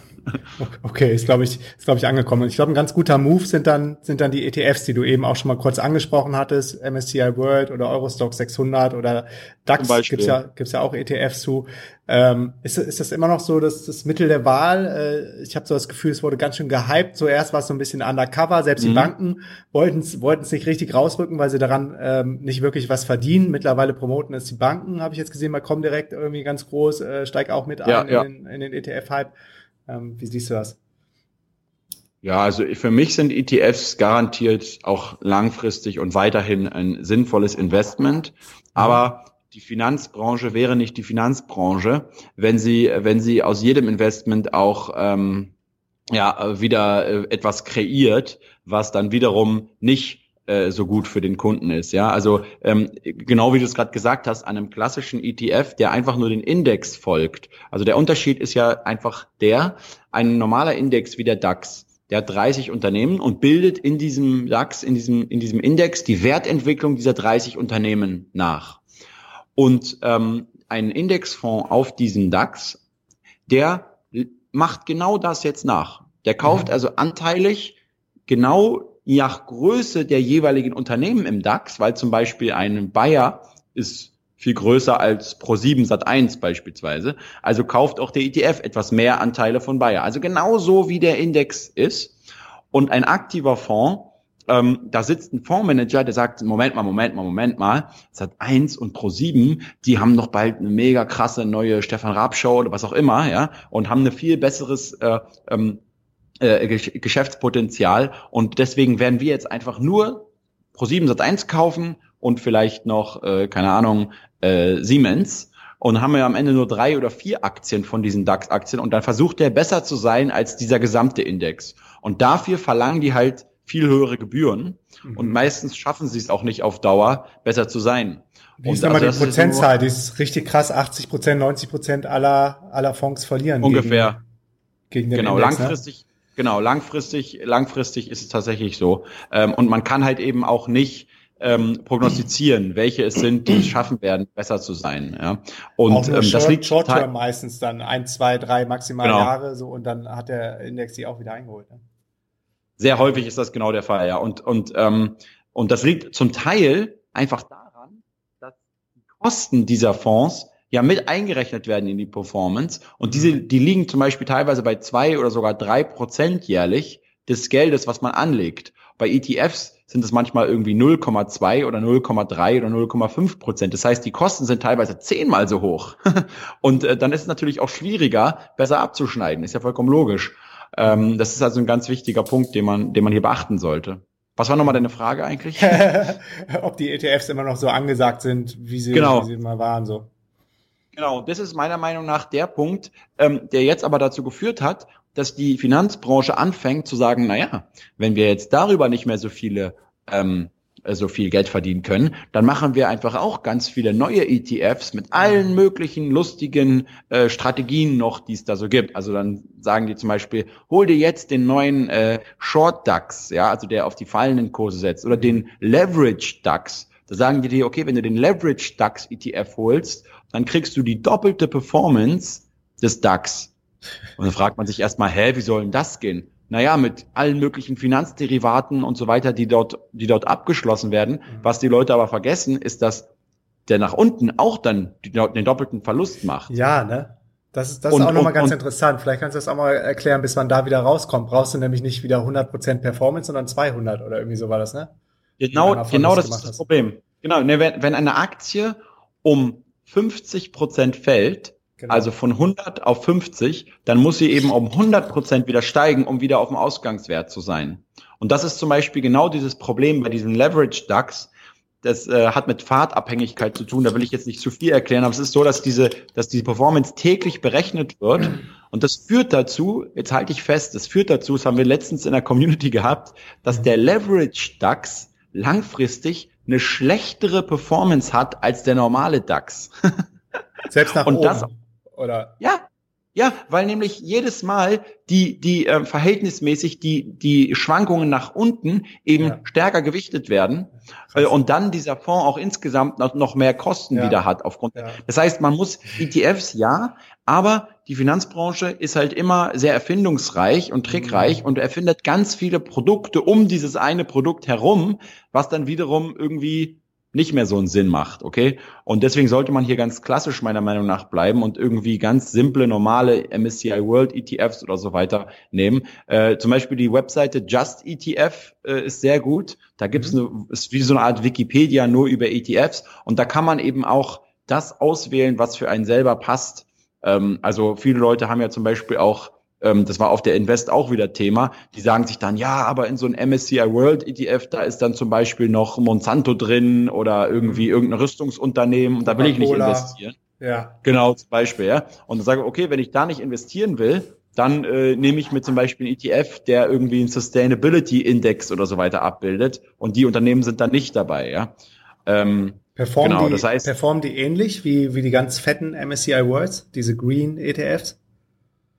Also ähm, die, die, da, die gibt's glaube ich noch nicht so lange. Da müsste ich aber jetzt äh, spekulieren. Also kann ich dir leider nicht genau sagen, ähm, ob die, ob die besser, schlechter ähm, mhm. oder gleich performen. Ähm, ich, ich weiß auf jeden Fall, dass, die, dass es eine einzige Branche gibt, die, glaube ich, die letzten 100 Jahre alle anderen outperformt hat und das ist Tabak. also, also trotz, weiß ich trotz nicht. Trotz des Werbeverbots und all den Geschichten. Ne? Ja, ja, weil du halt einfach eine, eine, eine Zigarette für einen Cent herstellen kannst und für einen Dollar verkaufst, dann mhm. kann es auf, auf jeden Fall lukrativ sein. Und die werden auch sehr, sehr, ähm, sehr erfindungsreich aufgrund eben dieser ganzen Verbote. Jetzt ja. äh, zum Beispiel Philip Morris und so stellt jetzt mittlerweile Zigaretten her, die fast überhaupt gar keinen Rauch mehr entwickeln, sondern wo die, wo der Tabak verdampft im Prinzip. Und bald sind die auf der Stufe, das finde ich eigentlich ziemlich abgefahren, sind die jetzt auf der Stufe, dass, dass du im Prinzip rauchen kannst, ohne dass Rauch entsteht um dich herum. Wo ich mir dann wieder gedacht habe, also ohne jetzt irgendwie Werbung dafür machen zu wollen oder so, aber wo ich mir dann wieder gedacht habe, ey krass, überleg doch mal, wenn du, wenn du eine Zigarette rauchst, die nur noch so ein Kugelschreiber ist, und um dich herum gar niemand mehr passiv geschädigt wird, dann kannst du im Endeffekt langfristig auch wieder diese ganzen äh, Raucherzonen und so weiter abschaffen und überall wieder rauchen, ja. Mhm. Ähm, schon, schon abgefahren. Schon abgefahren. Aber egal, man kommt immer von einem zum anderen, wie du merkst. Und ja. ähm, am, Ende, am Ende muss man einfach versuchen, äh, eine simple Strategie für sich zu finden, mit einem mhm. Sparplan am besten anzufangen. Mhm. Und dann ist es wirklich so, dass man sich nicht so viel damit eigentlich äh, weiterbilden muss. Also ich mache das eigentlich hauptsächlich aus Spaßgründen und weil dieses Thema mich so interessiert, ja. Und da haben wir auch viele Leute, die halt da richtig tief einsteigen wollen. Aber wir haben auch ganz viele Leute in der Community, äh, die vielleicht nur ein Video mal pro Monat gucken und die mhm. eigentlich ihr Depot sich aufbauen und dann sich eigentlich wieder um den Rest ihres Lebens mhm. kümmern, äh, mhm. was eigentlich auch sinnvoller ist. ja, ja, womit ja. ich, womit ich persönlich jetzt ganz gut gefahren bin, ist, ähm, was du eben hast auch droppen lassen, äh, zu überlegen, was benutzt du oft im Alltag, welche Gegenstände begeistern dich. Äh, da war ich dann ganz schnell ja. bei Apple, äh, bei meinem iPhone, bei meinem MacBook, ähm, benutze ja. jeden Tag Google, äh, ärgere mich jeden Tag darüber, wie gut der Facebook-Algorithmus funktioniert, dass, dass ich dann doch wieder mehr Zeit da verbringe und manchmal sogar vergesse, was ich eigentlich überhaupt äh, machen wollte auf Facebook und habe dann irgendwann mal angefangen, in all diese Aktien zu investieren. Ich äh, bestelle, wenn ich online bestelle, über Amazon. Das heißt, da war ich ganz schnell bei diesen vier Top-Playern, wo ich auch überzeugt bin, die sind mittlerweile too big to fail, die können eigentlich nicht mehr viel falsch machen. Äh, Google, Amazon, Facebook, Apple und habe die glaube, die Google-Aktien jetzt schon seit drei oder vier Jahren da einfach liegen und äh, die Facebook-Aktie ja. Aktie zum Beispiel, die hat, glaube ich, über 300 Prozent Performance oder so gemacht. Und das ist einfach, glaube ich, auch eine ganz gute Strategie, dass man, ja, also zum einen die Sachen liegen lässt und zum anderen Sachen nutzt, wie zum Beispiel diese Bose äh, Noise Cancelling Headphones, die ich auch gerade wieder aufhab, die feiere ich so dermaßen ab. Leider sind die nicht an der Börse, das sind Familienunternehmen, ja. aber die würde ich zum Beispiel dann auch in mein Portfolio nehmen. Ja, das ist eine sehr geile, sehr geile äh, Strategie. Ähm, die hat auch Peter Lynch empfohlen. Also der hat, der, du guckst im Alltag ähm, ja. dir Produkte an und so mache ich das auch ganz häufig. Ja, man isst irgendwie einen Schokoriegel und dann auf einmal merkt man so, boah, dieser Pickup ähm, der schmeckt irgendwie besser als irgendwie alles andere, was ich bisher gegessen habe, ja. Und dann gucke ich, okay, das gehört zu Leibniz, Leibniz gehört zu Balsen. Und dann guckt man so bei Wikipedia und sieht man so, okay, Balsen, hm, leider nicht an der Börse, ja. ja und dann, ja, ja. Äh, aber so kann man, so kann man tatsächlich vorgehen, weil ganz häufig findet man nämlich dann äh, zum Beispiel eine Frau jetzt, die äh, geht immer die ganze Zeit zu, äh, wie heißt es noch, nicht Prada, sondern Zara ne, irgendwie ja. einkaufen und ja. dann auf einmal sieht die, ah, das gehört zu Inditex, eine spanische Firma ähm, von einem, diesem spanischen Multimilliardär, der mhm. äh, auch äh, irgendwie von ganz klein sich hochgearbeitet hat und auf einmal weiß man, okay, das ist eine, eine Aktie, die ich mir anschauen kann. Ich würde jetzt nicht direkt kaufen. Also nur weil ein Produkt gut ist, heißt es nicht automatisch, dass, dass deswegen auch die Aktie dann steigt. Mhm. Ähm, ähm, aber ähm, aber grundsätzlich, wenn du dich, und das ist äh, das, was du angesprochen hast, finde ich darum sehr gut, du guckst dir eben das Geschäftsmodell an. Also nehmen wir mal an, du machst zum Beispiel irgendwie so Werbung bei Facebook für deine ganzen Podcasts oder deine Kongresse oder irgendwann dann deine Rucksäcke ja. und du merkst, wie, wie gut und einfach es für dich möglich ist, Facebook äh, äh, Facebook Werbungen profitabel zu machen, Absolut, dann ist ja. es schon ist es schon ein sehr guter Hinweis darauf, dass Facebook auch weiterhin ähm, ähm, ähm, ähm, profitabel arbeiten wird und, und, und schon viel deutlicheres Indiz dafür, Facebook-Aktien zu kaufen, als einfach nur zu sagen, ja, ich verbringe viel, viel Zeit bei Facebook, weil da sind ja sich die Leute bei Snapchat zum Beispiel schon äh, überhaupt nicht so einig, ne? Also ja, ob die irgendwann oder, mal Geld verdienen. Oder Twitter oder so hat zum Beispiel auch nie hingekriegt. Also man sollte vielleicht schon ein bisschen tiefer einschreiben, wie verdienen die überhaupt Auf Geld, wie Fall. abhängig sind die von ja. irgendwelchen anderen externen Faktoren. Aber bei Bose zum Beispiel habe ich dann erst eine kleine Market Research gemacht, habe geguckt, ähm, haben die da Patente auf diese Technologie und dann schnell rausgefunden, die sind erstmal gesichert für die nächsten 10, 20 Jahre und war dann soweit zu investieren und ja. habe dann erst gemerkt, geht leider nicht. Ja, aber das ist ein äh, sehr cleveres Vorgehen eigentlich. Also ich habe mir auch zum Beispiel jetzt auf dem, auf dem Weg hierher neulich im, im Flug habe ich mir durchgelesen über diese 5G-Technologie äh, für Mobilfunknetze äh, und so. Ja, das, ja. die soll ja halt einfach mal mega krass viel noch mal schneller werden als als die aktuelle 4G-Technologie. Ja, und dann habe ich mir überlegt, okay, welches welche Unternehmen ähm, sind denn ganz stark von von Mobilfunktechnologie und und und vor allem Datenübertragungsraten und so weiter abhängig. Und dann habe ich überlegt und fange jetzt gerade an zu recherchieren, nicht nur ähm, nicht nur ähm, ähm, wie viel schneller diese Technologie funktioniert. Weil nur weil eine Technologie schneller fun funktioniert, nehmen wir jetzt mal zum Beispiel Netflix. Okay, Netflix guckt man sich an und versucht rauszufinden, okay, wie viele Leute nutzen eigentlich Netflix mittlerweile auf dem Handy? Bestimmt extrem viele. Muss man einfach recherchieren und rausfinden. Und dann könnte man überlegen, okay, wenn jetzt bei Netflix das ein sehr hoher Kostenblock ist, ne, ähm, dass sie halt dieses, also weil es ist ja eine unfassbare Leistung, dass du äh, in, in HD-Video innerhalb von paar Sekunden und dann merkt man ja auch ganz häufig, ich weiß nicht, wie es bei dir ist, also ich merke ganz häufig, dass Netflix abends zum Beispiel, ähm, da ist es eben ganz häufig so, dass man erstmal äh, irgendwie eine halbe Minute warten muss, bis der Film ankommt, okay? Und jetzt müsste man überlegen, ne, nur weil es irgendwann dann alles schneller wird, heißt es noch nicht, dass es dann gleich auch mehr Geld für Netflix bedeutet. Warum? Weil erstmal zum Beispiel diese ganze Umrüstung auf die neuen Technologien wieder ja auch erstmal eine Menge Geld kostet. Und dann halt, deswegen muss ich jetzt, deswegen ist jetzt meine Aufgabe zu recherchieren, wird denn diese 5G-Technologie nicht nur zu schnelleren Internet mit dem Handy und schnellere Datenübertragung führen, sondern auch zu günstigeren. Okay? Und dann habe ich eine Chance, wenn ich jetzt merke, okay, krass, wenn die Kosten extrem reduziert werden können, ja, und das ein sehr hoher Kostenblock bei Netflix ist, boy, dann könnte ich jetzt vielleicht mal äh, anfangen, die Aktie genauer zu analysieren. Ja, und das sind so Sachen, wie man dann vorgehen kann. Ja, total spannend. Zwei Sachen würde ich gerne noch mit dir besprechen. Und zwar zum einen ja. gibt es, glaube ich, auch die Strategie, dass man sich nur auf Aktien, Einzelwerte fokussiert, die auch eine Dividendenausschüttung machen. Wie stehst du ja. dazu? Ja, finde ich auch eine super einfache und, und, und geniale Sache. Also man konzentriert sich gar nicht so sehr auf diese ganzen Schwankungen und so, sondern auf die Cashflows, die man bekommt. Äh, mhm. hier kann man nur erwähnen, äh, die Dividendenstrategie Facebook-Gruppe, die gehört nicht mir, die gehört ähm, dem Jonathan. Ähm, die machen super Arbeit dort, ähm, haben eine richtig, haben eine richtig äh, tolle Community da aufgebaut. Und ähm, das ist auch eine, finde ich, eine sehr einfache zu verstehende Strategie für, für Privatanleger, dass sie sagen, okay, ich suche mir halt Unternehmen, die es schon lange gibt, zum Beispiel mindestens zehn Jahre, äh, und die die Dividende noch nie gesenkt haben. Ähm, und die eine Ausschüttungsquote von maximal 75 Prozent haben, also die sozusagen nicht mehr als 75 Prozent vom Gewinn auch an Dividenden zahlen, weil das Problem ist, wenn sie irgendwann immer mehr und mehr zahlen, bei Coca-Cola ist beispielsweise aktuell das Problem, die haben eine sehr, sehr, sehr hohe Ausschüttungsquote und müssen teilweise schon Kredite aufnehmen, um die Dividenden weiter auf, ausbezahlen zu können. Okay, also gibt es da so ein paar, paar Kriterien, ähm, die man hier festlegen kann sehr zu empfehlen ist da auch äh, der Christian von Dividendenadel. Die haben da ein richtig gutes Buch geschrieben. Das heißt, äh, ähm, locker bleiben, Dividenden kassieren. Ähm, und da beschreiben die so, welche Kriterien sie, wichtig, sie wichtig finden. Und dann investiert man einfach in diese Aktien und wenn am Ende des Jahres eine Aktie halt nicht mehr den Kriterien entspricht oder man eine bessere gefunden hat, dann wird einmal das umgeswitcht, okay? Und man guckt im Prinzip fast überhaupt nicht auf die aktuellen Kurse und ist, sondern äh, ist einfach an den Dividenden orientiert. Und deswegen ist es auch eine sehr gute Strategie, um, um äh, rational zu bleiben. Mhm. Ja. Spannend. Und letzter Punkt, ähm, Peer-to-Peer-Investment, mhm. Loans, ähm, was. Ach, stimmt. Da hattest du auch den Lars, glaube ich, mal im Podcast, ne? Genau, das finde ich nämlich auch super spannend.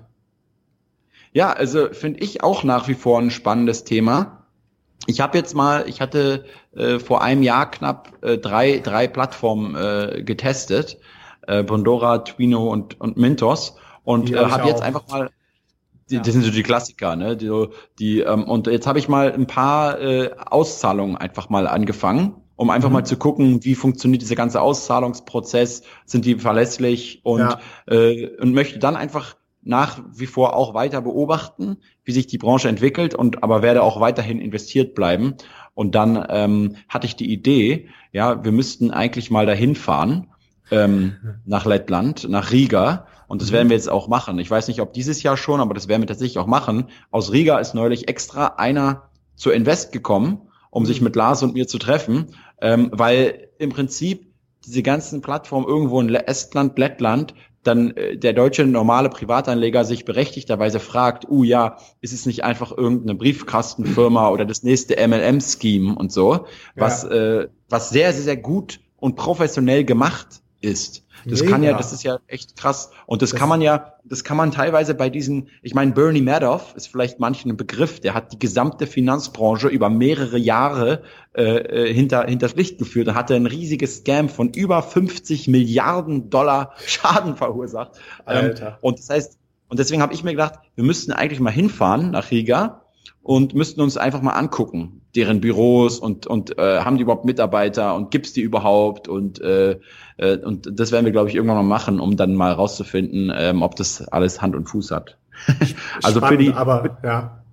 Ich glaube für den für den absoluten Anfänger, der sollte sich erstmal eine Sache raussuchen und mhm. erstmal da so ein bisschen ähm, sich dran gewöhnen. Ja, du lernst ja auch erstmal Auto fahren und dann vielleicht irgendwann sagst du noch, jetzt mache ich noch einen Motorradschein und noch einen Bootschein. Ja. Aber ich würde nicht alles versuchen gleichzeitig anzugehen.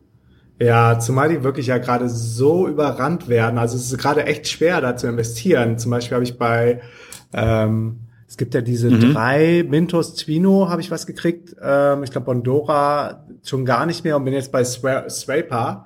Und äh, seitdem mhm. die ja dann auch noch diese diese Rückkaufgarantie eingeführt haben, ähm, kommen mhm. ja gar nicht mehr klar. Und äh, was ich aber gesehen habe und, und ähm, spüre, ist, dass diese baltischen Länder ein enormes Wissen oder einfach dieses Potenzial, die Chance ziemlich früh erkannt haben, ähm, die das Internet bietet und die neuen Technologien, gerade auch in Verbindung mit, mit, äh, mit Fintech und mit, mit den ganzen Payment-Systemen. Zum Beispiel gibt's ja. ähm, einen Payment-Anbieter aus Litauen, der heißt Persera. Den verlinke ich auch mal in den mhm. Show Notes. Im Übrigen auch alle anderen Links oder Bücher, die du erwähnt hast, ähm, findet ihr alle in den mhm. Show Notes. Und die sind super professionell. Ähm, ist ein Online-Zahlungssystem, sowas wie vielleicht so ein bisschen wie, wie Stripe oder PayPal, aber du hast eine eigene IBAN und du hast eine eigene BIC-Nummer. Du kriegst eine Kreditkarte von der Mastercard und bis jetzt funktioniert das alles wirklich wie aus einem Guss. Und äh, Estonien, ja. da, da haben wir ähm, mhm. den Tavi Kotka auf der nächsten DNX-Konferenz in Lissabon, auf der internationalen äh, Digital Nomad Konferenz. Und Estonien ja. hat ja als erstes Land überhaupt diese E-Residency eingeführt, weil sie sagen, unser Land an sich ist unattraktiv, da wird keiner freiwillig hinziehen. Aber wir können über diesen einfachen digitalen Zugang zu zum Beispiel Firmengründungen oder zu Kapital in unserem mhm. Land können wir es schaffen, neue Taxpayers zu attracten. Und genau das funktioniert gerade richtig gut. Hammer. Ja, also ich habe auch schon mitbekommen, dass äh, die dort was, was, äh, also ich meine, guck dir mal jetzt äh, Mintos oder Twino an im Vergleich zu den deutschen Peer-to-Peer-Plattformen. Das mhm. ist ein Witz meiner Meinung nach. Der Ver also die sind so viel besser in der ja. Usability, in den Statistiken, in den, in, auch in dem Support und was weiß ich. Also die sind da wirklich, also wenn du dir jetzt auch die Plattform Bondora äh, heute anguckst und vor einem Jahr, jetzt gibt's deutsche Übersetzungen und so weiter, die sind da wirklich äh, auf Zack, kann man sagen. Ja, und gerade ähm, auch das Support, den du angesprochen hast bei Persera, wenn ich da irgendwas hab, mal anrufe, die können perfektes Englisch, ähm, ganz anders wie zum Beispiel, äh, würde man ja sagen, Handelsmetropole Hongkong, wo ich äh, auch mal eine Company hatte, ähm, da, da bist du nicht mehr weitergekommen, okay. obwohl die, obwohl sie gesagt haben, sie können auch Englisch sprechen, aber äh, du hast halt kein Wort verstanden. Aber jetzt, wenn du da bei Persera anrufst in Litauen, die verstehen dich, die sind, ja, die sind serviceorientiert, die sind äh, einfach cool. Okay. Also ich feiere die echt krass. Warst du auch warst du auch schon mal selber da? Du bist ja so ein richtiger Weltenbummler, habe ich irgendwie mitbekommen. Ja, ich war auch in Hongkong, äh, musste man damals zum ähm, Bankaccount-Eröffnung. Mittlerweile kriegt man keine Bankaccounts mehr. Äh, okay, und in, in Litauen auch, oder? Ach so, in Litauen in, war ich noch nicht. Nee, nee, das ist mir zu kalt. Also ich bin mehr so ein, ein Nomade, der immer nur am Strand oder am Meer abhängt.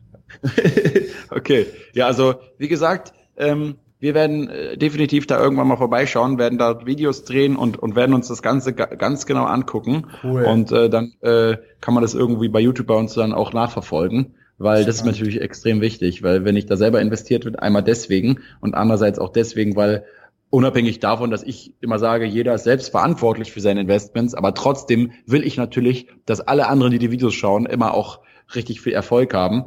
Und drum, drum hat's mir auch jetzt in der letzten Woche da richtig leid getan für alle anderen Leute, die halt auch Aurelius-Aktien hatten äh, und halt vielleicht äh, ja äh, sich da was anderes erhofft haben.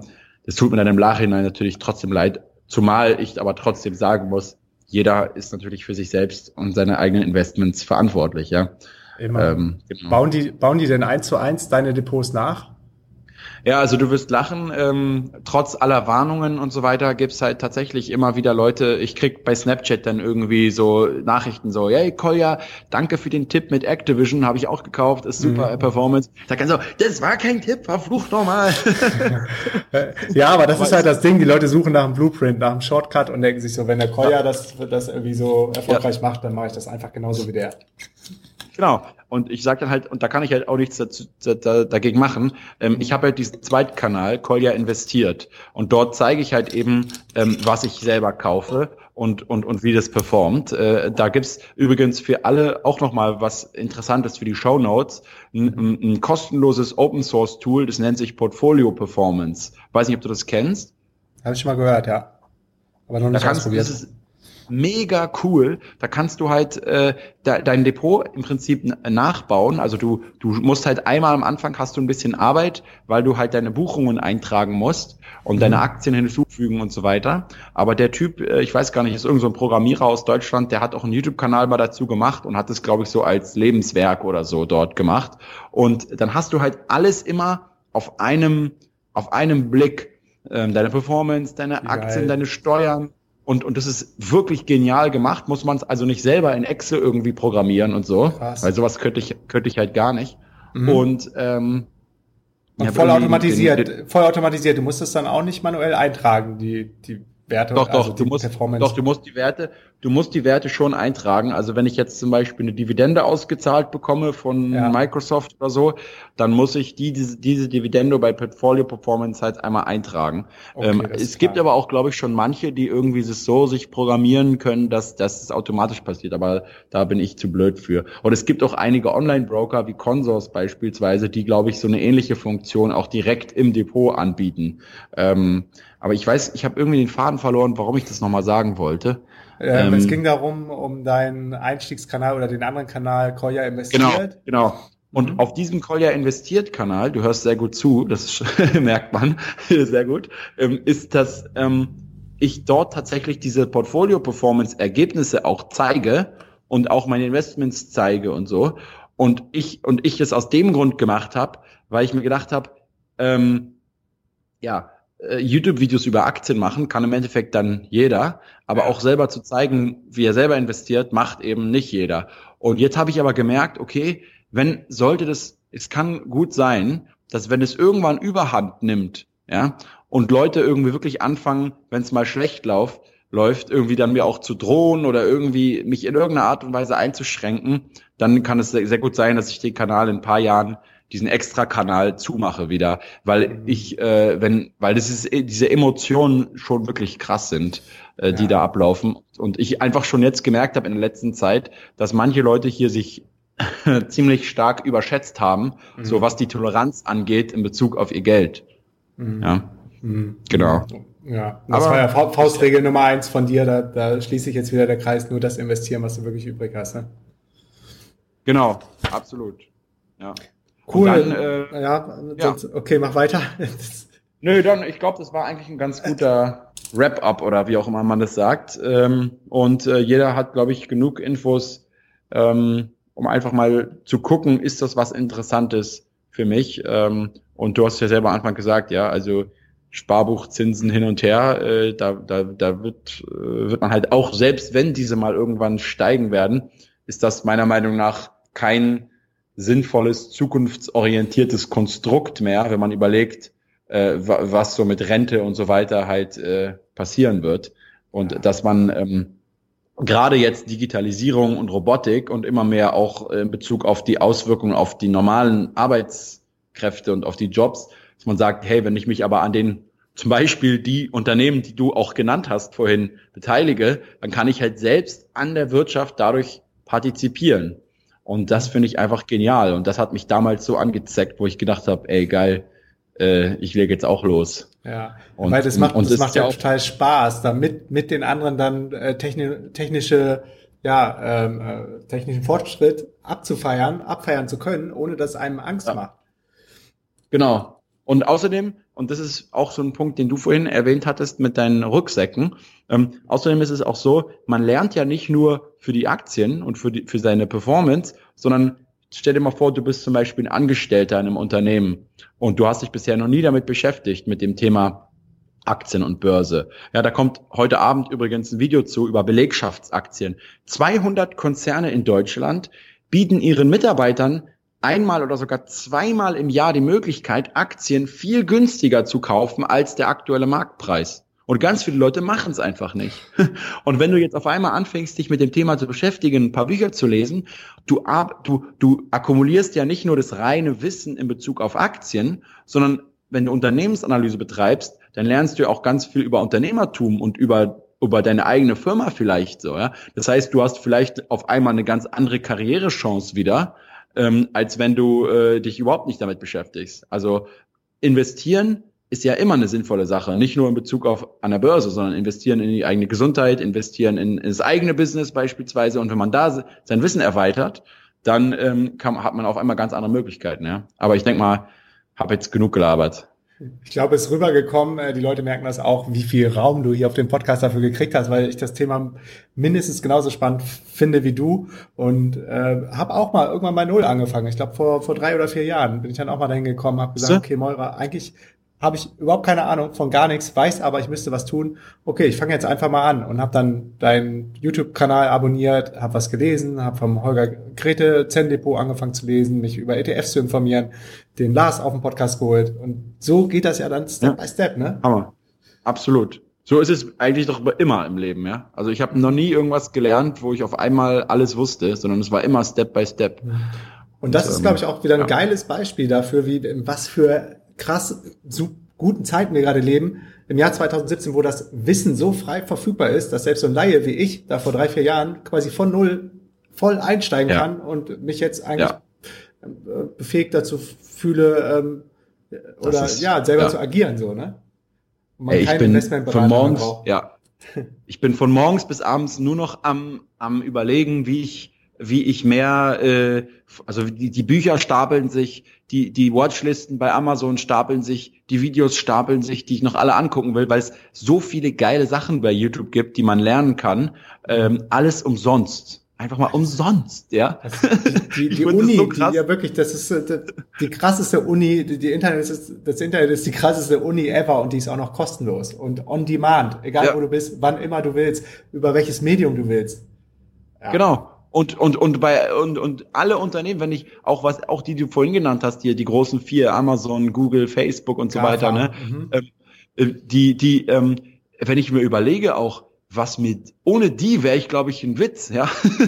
ohne die wäre ich immer noch so ein Fitnesstrainer in einem, ja. in einem Fitnessstudio. Wäre wär zwar auch glücklich, aber allein was ich, wenn ich, wenn man so auf die Kontoauszüge bekommt, auch guckt und man sieht so, boah, ich verdiene Geld bei Amazon, ich verdiene ein bisschen Geld bei Google so, man verdient mhm. Geld durch Facebook. Man kann also diese nicht nur als Konsumenten nutzen, diese ganzen Dinge, sondern auch selbst ermöglichen sie einem ja die Plattform, um selbst im Prinzip der Welt seine Ideen zu kommunizieren und sich eine Reichweite aufzubauen in, in Nischen und in Bereichen, für die vorher sich niemand interessiert hat, wo du gar nicht wusstest, ob vielleicht sich jemand überhaupt für dieses Hobby noch interessiert, außer dir auf der Welt, ja. Und jetzt auf einmal hast du vielleicht irgendwo eine Zielgruppe oder irgendwo Leute zum Austausch, die dich auf was anderes bringen. Und, und also das ist einfach unfassbar. Aber ähm, und, und da bin ich auch so ein bisschen immer direkter bei meiner Meinung, weil wenn die Leute halt immer sagen, ja, aber es ist heute so, so schlimm und Bildung kostet zu viel, dann denke ich mir immer, warum, warum bitte, wenn ich in die YouTube-Trends gucke, sind dann die ganzen Comedy und, und, und wirklich